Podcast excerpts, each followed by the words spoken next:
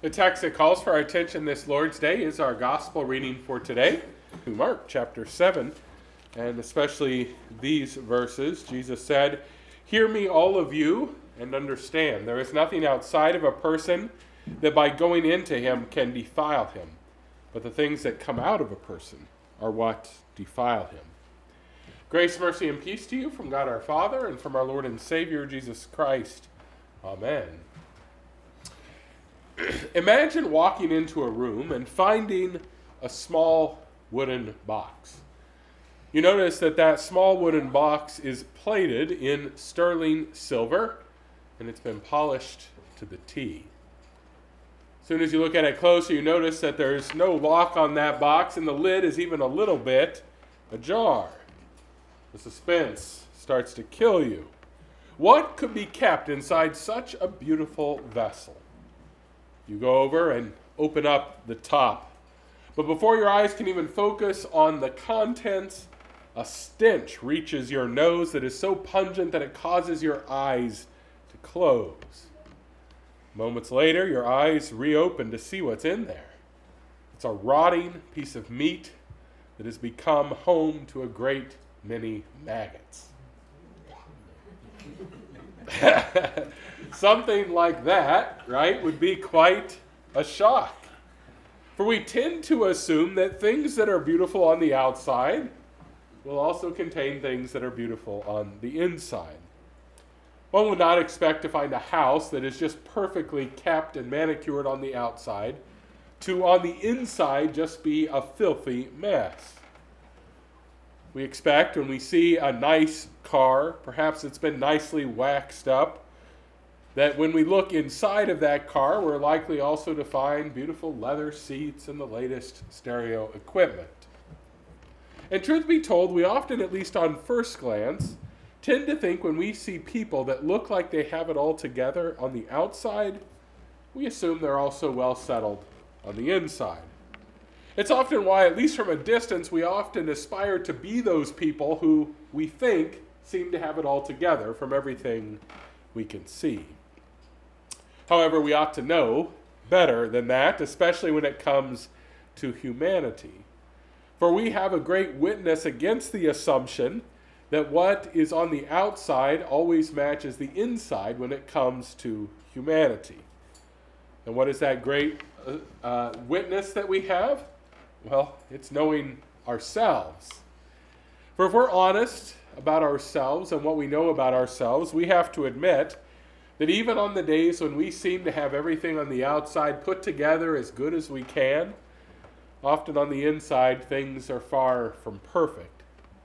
Our emotions can be all over the place. Our deepest beliefs can be beset with great doubt, and our actual deeds can be far from what we wish they were. In our gospel reading last week and this week, Jesus points to this same truth.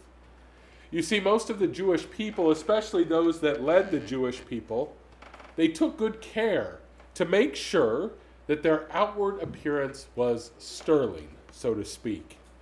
They did everything that they were supposed to do. They fasted on the days when they were supposed to fast. They washed their hands ritually before they would sit down to eat. They would not soil their mouths nor their stomachs with any sort of unclean food. On the outside, they looked polished and they looked put together. But Jesus said that on the inside of them was a stench that revealed their inner rottenness. Last week, if you remember, Jesus talked to us about a practice that the Jews had that he found terrible. He said that the Jewish people, or at least portions of them, would take everything that they owned and they would declare it to be korban. In other words, they would take it and they would say, "This money I am going to set aside for God." Now we know that a lot of time that money that was dedicated to God never actually made it to God in any certain way. But Jesus revealed what was really going on. He said that people often did this so that if people closest to them needed help, they would say, "Well, I can't help you with anything. The money I have, well, it's dedicated to God." He said they were doing this even with their closest relation, their father and their mother, who might need their help. They were told, no, I can't help you even with food or clothing because everything I have is dedicated to God. Now, saying that everything you had was dedicated to God, to the onlooker might have sounded pretty good. But Jesus said that the whole thing was rotten. It stunk in God's nose. He also said that their tradition of hand washing, which they were very particular about before they would eat, was also just a mirage of righteousness. They were so meticulous to wash their hands in just the way that the elders had told them to do so, but Jesus said that it could not belie the fact that their hearts were not so easily cleaned up, that their hearts were filthy. Jesus also made clear that the food regulations which the Jews followed, which God himself indeed had instituted in the Old Testament, were no longer serving the purpose that God had intended them for in the beginning. For the people had begun to believe that they could remain pure before God by simply watching what they ate, by making sure everything they ate was clean or kosher. Jesus told them that there was nothing that could go into their mouths that could make them pure or kosher before God. He told them likewise there was nothing that could go in that could defile them before God. In fact, Jesus is so plain in the text for today, he simply tells them that food can't make you right with God or set you at odds with God, because after all, food goes into your stomach and then passes out the body. He said, so it can't be about that outward thing. Instead, he told them that they needed to think about what was going on inside, that they needed to look into their hearts. Yes, he made clear that what really endangered purity before God was not something that could be seen from the outside by an onlooker. It was nothing that could be placed into the mouth or into the stomach. Instead, he said it was what came out of a man, from the heart, that would defile him before God.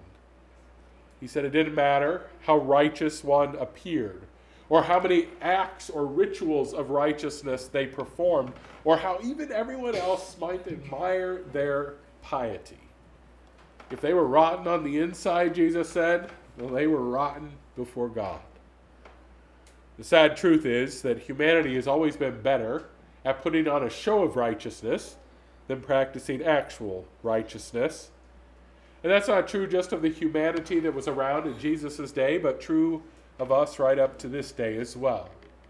Many times Christian people have simply assumed that if they show up to church regularly and try to dress as nice as they can, if they throw into the plate something that seems like enough, and if they at least give lip service to the faith in various areas of their life, well then surely they think they must be sterling before God. But Jesus says, no. Instead, we must look into the heart. For the truth is, righteousness has very little to do with outward appearance.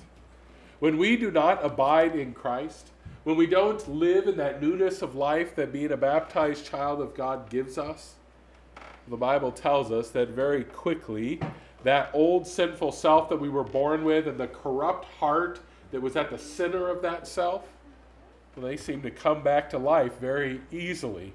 And when they do, first come evil thoughts. But then those evil thoughts give way to wicked deeds. Jesus says that the Christian life can look to some people on the outside, all put together, and yet at the same time, in that same person that everyone else looks at and says they've got it going just how they should as a Christian, there can be things in the heart that are causing things like adultery, and covetousness, and wickedness, and deceit, and all sorts of sensuality, and slander, and pride, and foolishness. So are you that silver box that we imagine seeing at the beginning of the sermon? Have you convinced yourself and everybody else that you have everything put together quite well? That you're doing everything that anyone could reasonably expect a Christian person to do? And yet inside of you, you know there is rottenness that stinks literally to high heaven. Do you come into the house of God dressed well and ready to sing? And yet within your own house, you're a terror and a frustration to those whom God has given you to live with each day? Do you walk around always with a smile on your face, but the truth is, down in your heart, there's despair and maybe even destructive thoughts? Do you seem like an upstanding member of society and of the church, and yet secretly know you have that one sin that seems to drive so much of what you do? Putting on a show, it might trick others. Heck, you might even trick yourself for a little while, but it'll never make you truly righteous before God, and it'll never truly give you true holiness in your life as well. Only Jesus can do that. Only his sacrifice on the cross can make you right with God and can clean up that mess inside of you. Only the gift of his Spirit can make you holy in order that you might truly love God and love your neighbors. So forget the show, forget the sterling appearances. Instead, simply confess your wretchedness. And then Jesus has promised he will clean up that mess. He will clean you up today with his holy body and his blood that was broken and given for you on Calvary. And not only will he clean the mess up, but he'll give you something as well. He'll give you a new heart. Instead of that old sinful heart that loves to revel in things like adultery and covetousness, he'll give you a new heart that is made happy by the ways of the Lord. That is what he promises to you today. And if you'll simply open that box up and reveal what's really going on, he will clean you up and make you new. Yes, that which defiles you this day is gone in Jesus. For Jesus is the only one ever who was truly sterling inside and out. And he has died and rose in order that you might share in that sterling, not only appearance, but reality. That is what Christ gives to you today. His own holiness, his own righteousness, his perfection. Thanks be to God that he gives us such a good gift. Amen.